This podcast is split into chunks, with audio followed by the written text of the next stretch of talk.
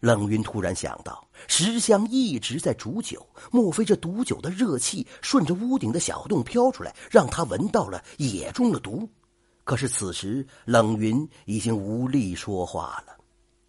石香看着倒在地上的冷云和无命，他笑了。公王爷让他拿下他俩的人头，他做到了。他把手伸进冷云的怀里，拿出一张字条，然后又伸到无命的怀里，拿出另一张字条，最后他自己也掏出一张字条。他把这三张字条摊开，惊讶的发现，每个人的字条上写的都是另外两个人的名字。原来，公王爷派三个杀手到这里，是要他们各自杀死另外两个人，这分明是让他们三个自相残杀。看来公王爷已经不需要他们了，他就要做皇上了。石香犹豫了一下，蹲了下去。就在这个时候，门被咚一声踹开了，店小二走了进来。石香，现在你总算明白了，可惜为时已晚，我才是公王爷最后的杀手。你替我对付了他们两个，我对付你就绰绰有余了。店小二把刀逼了上来，呃，不过你如果嫁给我的话，我倒可以留你一条命。石香摆了摆手说：“等一下，让我想一想。”片刻之后，店小二正要动手，石香就喊道：“你们还等什么？再不起来，我可要嫁人了！”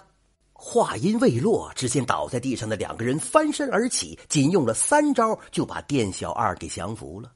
原来石香看到字条之后，就给冷云和无命服了解药，片刻见效。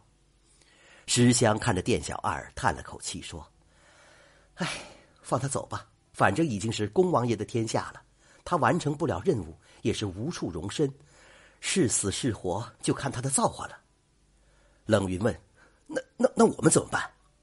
无命想了想说：“公王爷不是想让我们死吗？”那我们就永远的成为过去吧，从此以后，我们隐姓埋名，看公王爷如何做他的皇帝。如果公王爷还像先帝一样昏庸无道，那我们再出来替天行道。三个人击掌为誓。当天夜里，龙门客栈在一场大火中灰飞烟灭，江湖中再也没有三大杀手的传说了。可三个人的心里一直藏着一句话：做杀手的只有把自己杀死，才能真正的活下来。